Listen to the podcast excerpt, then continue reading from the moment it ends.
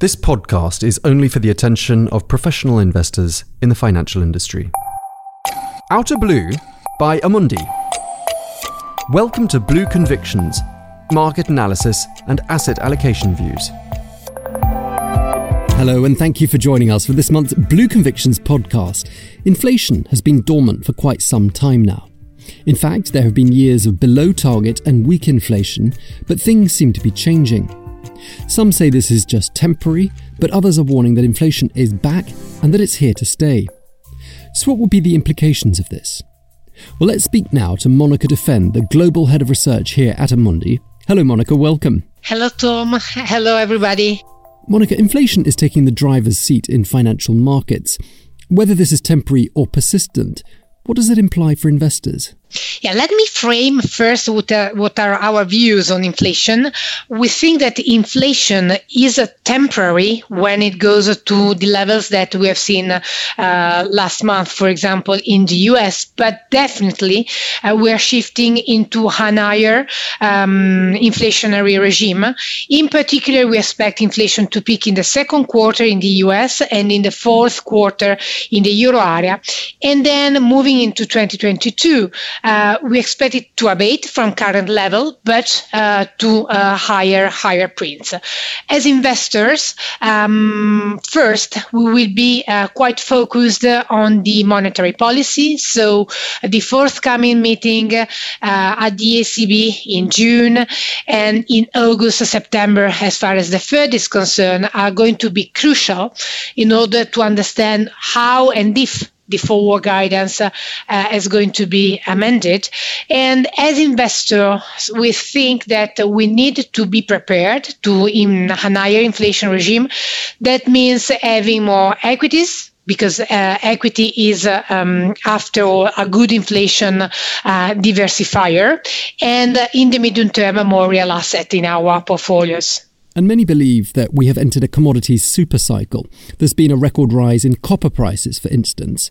Could this be fueling inflation? Indeed, uh, actually, uh, the um, base effect that we are going to see in May uh, is primarily driven uh, by the catch up of oil prices uh, from the lows uh, of last year. Then we have seen this commodity cycle that has been. Um, um, induced by the economic recovery in the emerging market first and in the uh, developed market. And copper is just one example. Uh, on copper specifically, uh, we think that there are some um, there is some shortages that is primarily related to the COVID situation in uh, Latin America, uh, having in mind that uh, Chile and Peru, for example, are the biggest exporter of copper. But for copper in particular, we think that we are going to see some uh, demand and supply imbalances moving forward just because the uh, governments are greening the economy and demand uh, for copper is set to increase in the months to come. And what will higher inflation and bond yields mean for equities?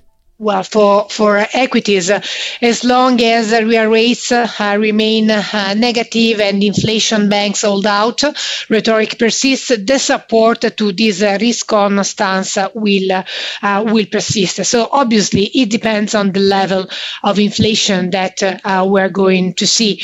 Inflation in, in the 3% space is, is positive, and we've seen in particular if this is um, um, defined up to uh, an economic recovery and improvement in the in the corporate uh, fundamentals. But eventually, uh, equities are a good inflation hedge as long as inflation remains in the normality. And Monica, what are the main changes regarding your investment convictions over the past month?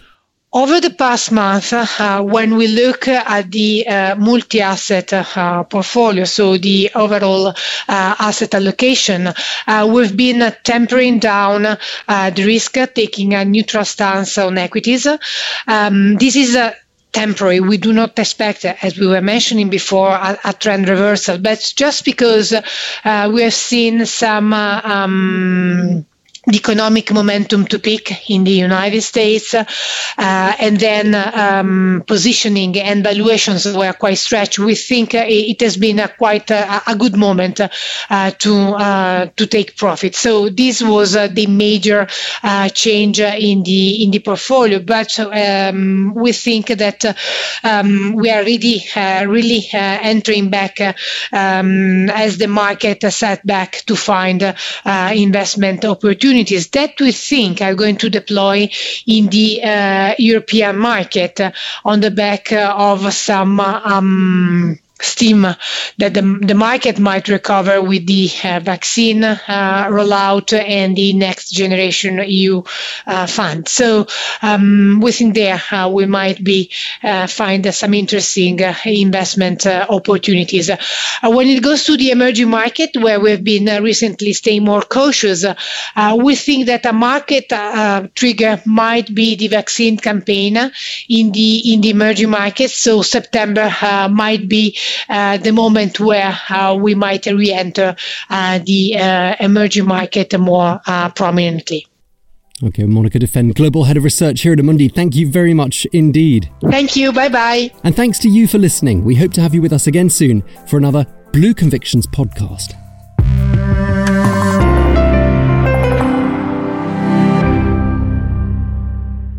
This podcast is only for the attention of professional investors as defined in Directive 2004/39/EC dated 21st of April 2004 on markets in financial instruments called MIFID, investment services providers, and any other professional of the financial industry.